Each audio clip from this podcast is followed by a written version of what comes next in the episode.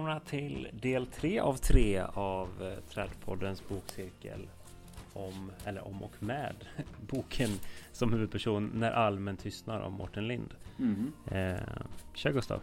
Hej Anton. Är det bra med dig? Det är bra. För det är väl fortfarande sommar än för en sommarbokcirkel va? Ja, ja. Det säger jag på den. Ja, ja det är det. Mm. Mm, precis. Jo då, det är fint. Uh, gått och tittat på diverse svampsporer och uh, man bara ser hur augusti verkligen är rötmånaden utifrån man tänker hur allting sprider sig när man läst den här boken. Ja. Känns, känns nästan lite jobbigt. hur är det själv? Uh, ja men det är bara bra. Uh, det jag är glad att eh, Mårten, författaren här, har upptäckt att vi har bokcirkel. Så han har börjat dela det på sina sidor. Det är kul. Så det är väldigt tacksamt. Ja, och jag har faktiskt Jag tycker den är så billig så jag har köpt den lite till folk här och var. Ja, och gett bort. Ja, precis. Men jag tycker den här borde du läsa så. Mm. Ja, det är bra. Jag ska faktiskt mm. lämna vidare den till min chef nu. Så... Mm. Ska också, ja. när, nu är jag klar med den, då ska, kommer den också få vandra vidare. Den är väldigt sliten också. Den ser redan ut som en sån här lugg, luggad bok. Ja, det ska en bok vara tycker jag. Vi lämnar ju, eh, vi lämnar ju Almen, vi stängde kapitlet om Almen förra gången och nu ska vi ju ta oss an eh, Asken. Ja, precis. Vad eh, Vill du börja? Ja, så hela delen om Asken heter ju Den vänliga jätten. Mm. Och det är väl ingen eh, händelse att det för tankarna till Den stora vänliga jätten. Eh, boken av Roald Dahl som kanske många småbarnsföräldrar har sett filmatiserad också. Just det. Um, Nej men så är det väl säkert. Ja. Uh, så det, jag gillar ju det här att det är mycket kulturella referenser. I, mm. Jag menar bara titeln är ju också det. Uh, det, det, har, det, har, ni väl listat ut för det här laget. alltså boktiteln. Men uh, Nej men det, det, det är väl en bra liksom, sammanfattning av asken. Att det har varit otroligt använt träd. Som ja. så många andra av våra ädellövträd. det är ju har blivit utsett som det, det bästa bränslet många gånger. Mm. Att det liksom ja. Eh, tar lätt eld och brinner länge och brinner bra. Eh, mm. Mm. Och det känner man, alltså har man hanterat aske så, liksom virket. Det, det är tungt på något sätt. Ja, det känns slitstarkt. Mm. Eh, men ändå smärt på något vis. Alltså, mm. jag har jag jobbar med en att jag ska göra en ekskärbräda av en gammal eksyll jag har från mitt hus. Men jag mm. liksom tar mig aldrig an den. För den, den är liksom ogästvänlig i sin form. får man tag i ask så finns det ändå kanske lite hopp. Men den där ekstocken liksom. Jag, jag, jag går inte på den. Nej. Faktiskt. Men eh, ja. Det är ju också intressant så här att han hänvisar till texter som är över 300 år gamla som liksom berömmer funktion i vissa trädarter. Det tycker mm. jag är så otroligt spännande. Ja, och det går ju så, att det går så himla långt bak. Att det liksom i ja, tusentals ja. år har man vetat att ask, ja det är det, det, är det man ska göra spjut av. Det är ask. Mm. Så. Ja. Och, det, och det är liksom oavsett var i Europa du sätter ner eh, eller du hittar de här eh, efterlämnade texterna eller tecknen på att man har använt ask så, så är det, det har använts till spjut liksom lite överallt. Mm. Jag tycker bara det är så tragiskt om man gör ett tvärsnitt av så här gemene mans eh, sms som kanske man kan lyckas forska på om 200 år vad vi snackar om. Mm. Så är det så här Netflix eller HBO. det... vad, hade, vad hade du för lösen på Netflix? ja, precis. Pappa får jag mer skärmtid? Det får jag sådana sms. Ja, så visar de så att ja, men eh, på 2020-talet så var HBO och hade 67% av marknaden medan alltså skit i det. Den som hade mest ask på sin tomt för 400 år sedan, den var också krigs, hade också krigsherravälde. Det är lite ballare kan jag tycka. ja, ja. På, på, tal om att vi blir lite deppiga när vi läser den här boken nästan. Men ja, okej. Okay. nu får vi gaska till oss här. Ja, men, skärpning. Ja, men sen gillar jag verkligen eh, Ja, han har ju hittat en, en eh, väldigt spännande vers Ur mm. Eh, Eddan. Just det. Den här gamla, gamla skriften som ju tecknar ner både nordisk mytologi och, och andra eh, sägner om vikingar. Mm.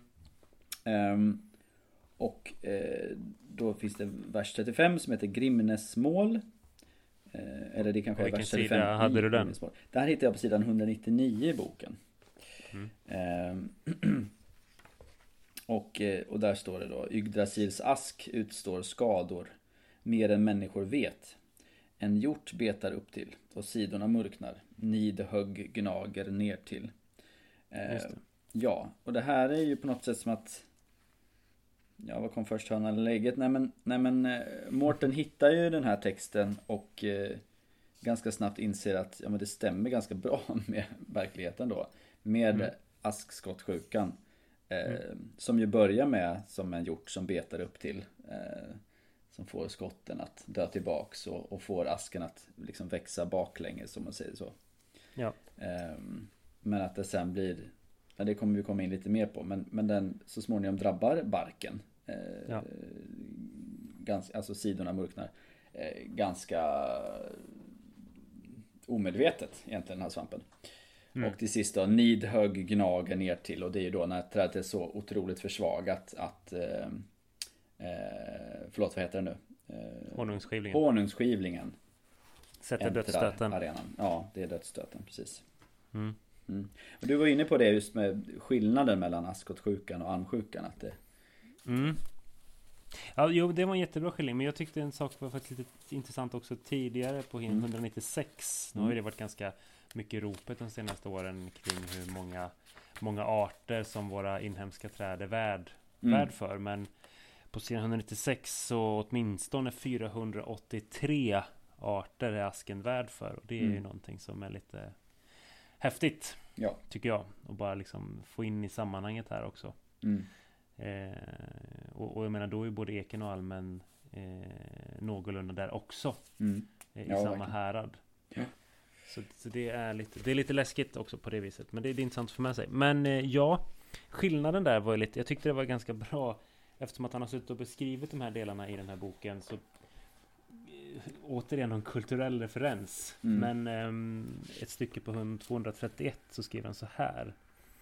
Eh, en mycket tydlig distinktion mellan askottsjukan och almsjukan. En alm som infekteras kommer att dö om det så är en enda skalbagge som hittar fram till den. Mm. En ask som infekteras av en enda spor på sin höjd Nej, av en enda spor. Får på sin höjd en liten barknekros och skadar eh, och skakar sedan av sig inkräktaren. Mm. Om almsjukan är en skoningslös effektiv lönnmördare. Asterix Hehe, almmördare. Han är mm. rolig, fortsatt Mårten. Genom hela boken. Mm. Askotsjukan som en hord av Morders orcher. Eh, De nöter ner sin värld eh, Men är farlig i första hand och största hand genom sitt antal, inte sin effektivitet. Mm, Precis Så vad är det som har hänt då med, med askotsjukan? Ja men det Eh, det är en svamp som tillhör släktet Hymenoscypus. Eh, mm. Och efter mycket om och men och forskande så har man ju kommit fram till att Hymenoscypus albidus har funnits i europeiska askskogar så långt man kan se. Eh, och den är ganska harmlös. Den är framförallt ute efter att liksom leva på bladen efter att de har fallit till marken. Då när den sig på dem och sen så kan den föröka sig där. Och, den skadar liksom inte arken, äh, asken när bladen sitter på trädet. Nej, ehm, och sen så då nu Det här är ju väldigt, väldigt lång text om det här som utvecklar mm. hur eh, askskottsjukan kom till Europa. Men jag, i korta ordalag så är det genom importerandet av manchurisk ask. Eh, ja. som, som vi har fått in då. Den andra eh, sorten, eller arten av den här svampen som då heter Hymenoscypus fraxinus. Eller man har döpt den till det. Eh, mm. um, och eh, ja, den, den är ju liksom van att, att leva på manchurisk ask. Och den eh, europeiska asken är van att hantera den andra svampen. Och ja, tyvärr så blir det här ett, ett, ett olyckligt mischmasch där den europeiska asken inte liksom re reagerar. Nej, det här är väl den här vanliga som jag är van vid liksom. Mm. Eh, men nej, den, den går liksom in i knopparna och, och eh, in i veden och, och jävlas. Um, och uh, förökar sig så otroligt effektivt på marken senare. Uh, och det är just det man kommer till och det här med eh, att sidorna mörknar, att svampen har egentligen ingenting som helst att vinna på eh, att, att eh, attackera barken. För då, då håller den på att döda sin värld. Mm. Eh, men, den gör det likväl för det blir sådana stora antal. Jag kan citera lite här. Det är nämligen inte någon som helst fördel för svampen att kunna invadera trädets bark, varken i kronan eller på stammen.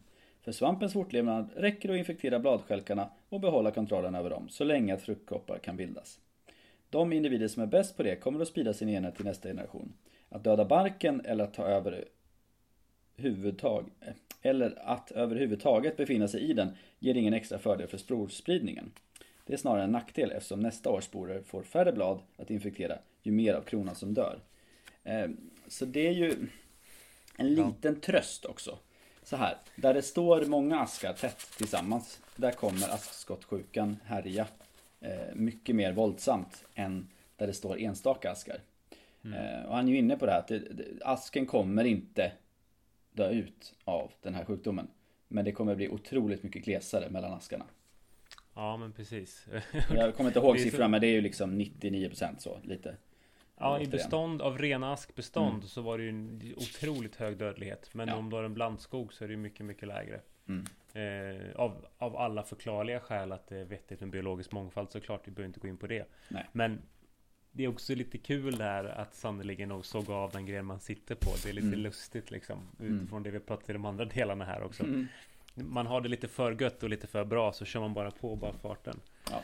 Det, är, det är lustigt. Och sen då, det som Mårten är inne på sen som kommer hända med asken är ju också att dess gener ska igenom den här flaskhalsen som askskottsjukan har skapat. Mm. Vilket gör att vi kanske får, eller vi kommer att få träd som överlever som är mer eller mindre resistenta mot askskottsjukan. Problemet är att de har en mycket smalare genbank. Mm. Vilket gör dem mottagliga för allt annan skönhets olika angripare.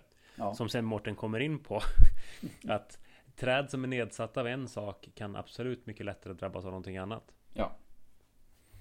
Ehm, och att då till exempel honungsskivlingen trivs ofantligt bra i nedsatta träd.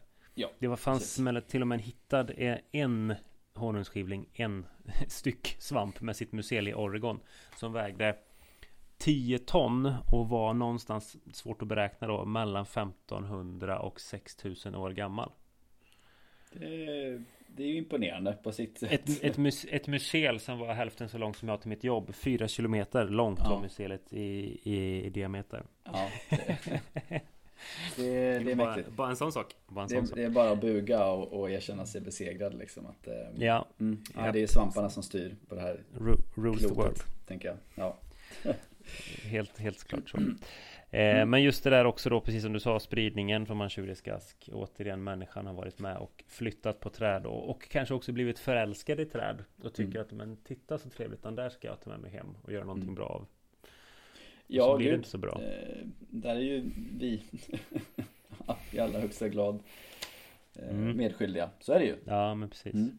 Sen tycker jag det är lite intressant vidare sen då när man Det är lite, det återupprepar sig historien här också lite frustrerande nästan tycker jag det när man då tittar på hur man försökte stoppa den när den kommer och härjar genom Europa England upptäcker att okej, okay, vi har mycket ask, vi vet att vi har mycket ask, vi kanske ska försöka stoppa den. Irland försöker göra samma sak. Men europeisk lag sätter käppar i hjulet också.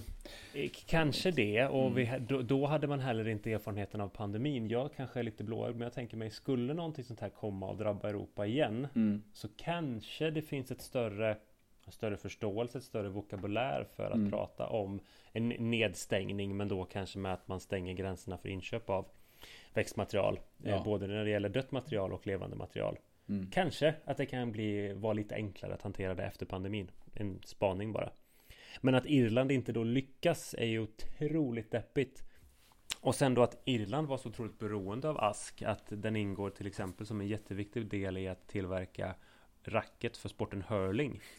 Eh, det är ja, liksom, men det, kan det, det är bara så Hur mycket hurling-racket kan det behövas? Alltså, det är ju 350 000 per år. Ja, precis. Det är många, det är sant.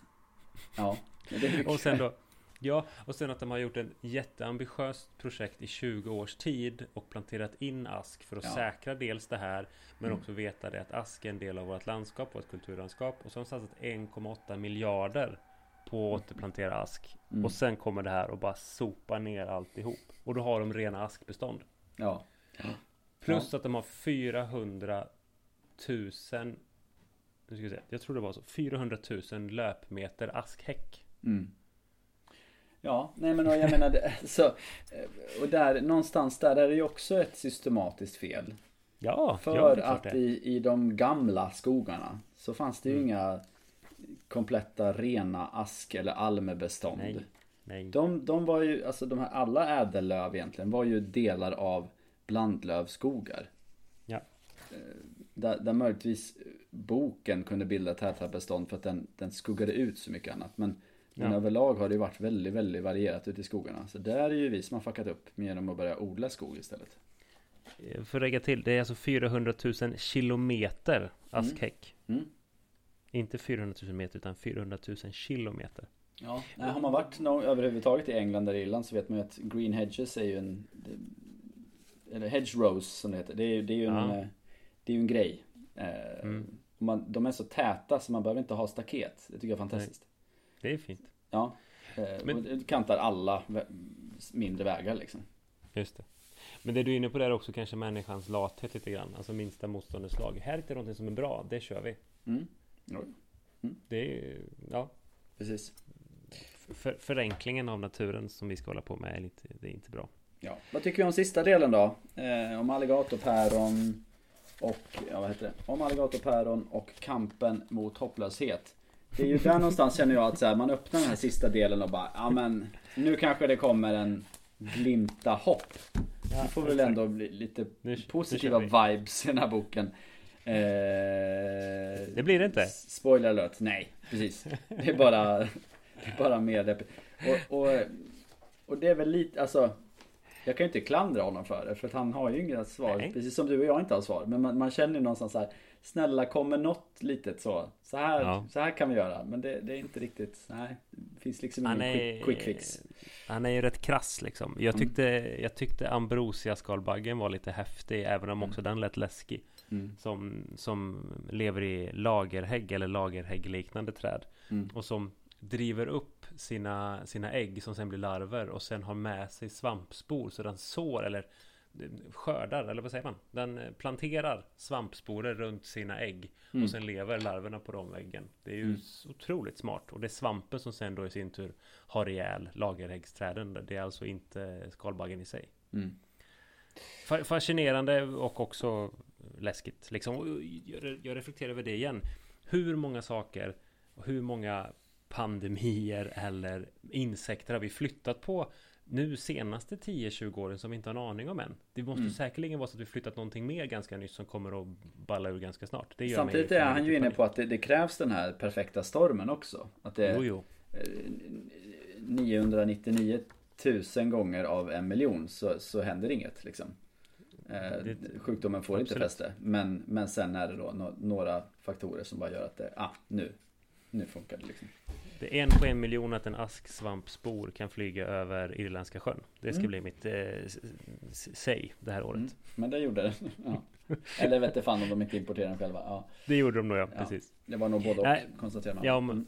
precis. Men sista kapitlet är också på ett sätt Alltså det, det kan väl ändå vara lite genialt på något vis att så här Eh, där han ställer frågan att vara ask i rädslan för att vara alm.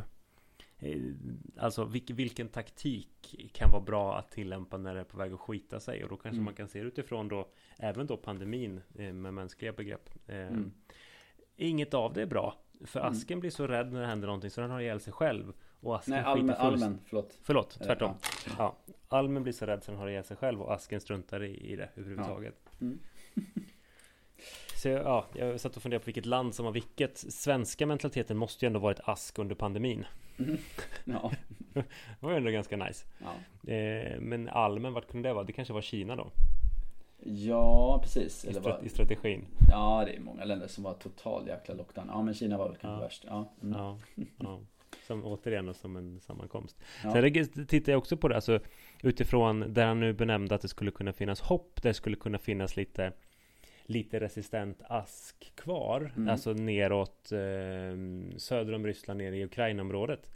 eh, där vet vi ju ingenting nu. Där pågick det mycket forskning innan ja. kriget bröt ut. Så det är igen så här, här har vi ett krig som är påverkar en pandemi så som vi pratade i, i del 1. Ja, ja. Det är också eh, fascinerande, verkligen. Väldigt. Ja, vad, vad ger du boken för betyg då? Final uh, verdict. Vad, vad, har vi för skala? Ja, det är fem. Fem... Uh... Fem ekolon? Ja. ja men jag, jag vill nog ändå ge den en fyra faktiskt. Mm. Ehm, dels utifrån humorn och mm. sakkunskapen mm. och som vi var inne på tidigt och du var inne på tidigt också kulturflörten. Det är mm. så smart gjort.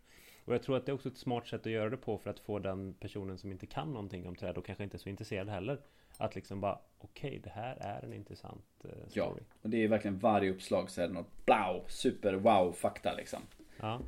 Um... Och, utan att den på den saken blir uh, jag kan ibland tycka att amerikansk nutida litteratur kan bli liksom wow wow wham på varje uppslag. Det blir mm. den ju inte så att man blir trött på det liksom. Mm.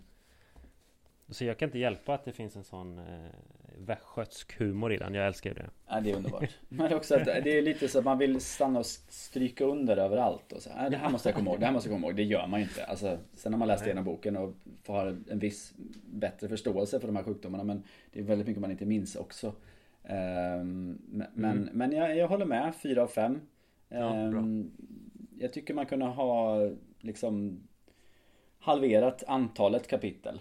Eh, Just det, det men, men bokens längd är perfekt. Så det, det, är väl lite, lite väl många kapitel möjligtvis. Ja. Ehm, det, det, är väl min enda lilla så... Eh, ja, eh, ja men, konstruktiva kritik. Mm. Om, du skulle, om du skulle ge bort boken till någon, när, mm. när, vad tror du den personen skulle pyssla med för att det skulle liksom bli perfekt? För den här kanske inte. Alltså i vilket sammanhang ska man läsa den? Ja, när man i pen, den som pendlar skulle jag säga. Ja, du, du hinner alltid läsa ett kapitel. Ja, Även om du ska bara ta tricken från Brunnsparken till Avenyn liksom. Så, mm. så kommer du hinna. Eh, eller då på Stockholms språk. Ta ja, tunnelbanan från ja. Gamla stan till eh, Zinkensdamm. Eller då ja. på Malmö språk om du skulle ta bussen från Södervärn till Malmö central så hinner du läsa ett eller ett par kapitel, inga problem. Ja. Så det, Nej, den är bra. utmärkt för pendlaren. Mm. Mm, det är nog precis. Den är, den är inte hundra som sommarbok kände jag. Av den anledningen. Så Nej sätt. precis, när man så verkligen vill djupdyka och, Nej, precis. glömma bort tid och rum. Det gör man inte. Nej. Nej det gör man inte. Och så börjar man istället lite referenser och så vill man hitta någon, någon forskningsrapport som han börjar skriva upp där. Och så, ja. Det kanske fall på eget grepp. Jag är, jag är lite inne på, jag skulle vilja gå en sväng med Mårten och visa upp våra almar. Det hade varit kul. Ja. Eh, ja, du skickade ut en inbjudan här i eten. Han jag gjorde det. Mm. Indirekt. Nej men eh, som sagt vi, vi, har, vi, är, vi är ju på en platå gällande almsjukan i Borås. Så det kan ju vara läge att komma förbi och kika Mårten. Vi får Precis. höras. Mm. Några av er har hört av sig och sagt att de inte läser men gärna lyssnar på vad vi snackar om. Så nu ja. har vi ju snackat igenom hela boken så ni behöver inte läsa då. Men, eh, Nej men köp den ändå. Den är alltså 250 spänn, herregud. Det kan ni väl sponsra Mårten med. Det här var... Det tycker jag verkligen. Ja. Mm. Och sista grej. Fler sådana här svenska böcker. Jag, tycker, jag saknar det. Jag tycker det finns eh, en amerikansk touch i detta. Mm. Men eh, jag har inte sett något liknande på svenska innan. Faktiskt. Nej, precis. Det gör mig glad jag, jag, vet inte om Mårten har läst The Overstory men någonstans finns det paralleller Kanske. också. Mm. Även om den är lite mer skönlitterär. Eh, ja. Så är det också det här wow något, Varje uppslag får man någon superkul fakta som man vill skriva ner. Mm. Eh, och den är uppdelad i flera delar. Eh, mm. Och det är mycket, mycket referenser och kopplingar till liksom Ja, ja det är likt. Annan kultur. Mm. Men att sopa i banan med trädens hemliga liv Det här är ju så många nivåer bättre Ja Tycker jag Ja, ja, ja Den är ju, den är ju för amatörerna mm. Precis Som All vill right. tro och, och kanske inte är så noggranna med vad som är sant eller falskt Med fakta, nej, nej exakt. Ja, men tack så mycket för att ni har lyssnat. Hoppas ni tyckte det varit lika kul som vi. Eh, har ni mer tips på mer bokcirklar så är det sommarlov nästa år. Ja, men precis. Jag tror det, vi, vi får nog nöja oss så. Det blir ja, inga nej, fler nej, nej, nu i höst. Inte. Nej, nej, nej, nej, nej, det funkar inte. Mm. Och så eh, hör vi av oss när vi kör igång som vanligt igen. Vi har ja. väl inget datum spikat, men nej. Eh, vi återkommer. Det gör vi. Ha det toppen allihopa. Och tack Mårten. Bra skrivet, för fan. Tack Mårten. Verkligen. Yes. Okej, okay, och hej då på dig Anton. Ha det så bra. Samma, samma. Vi hörs. Ja, ha det fint. Hej. Hej.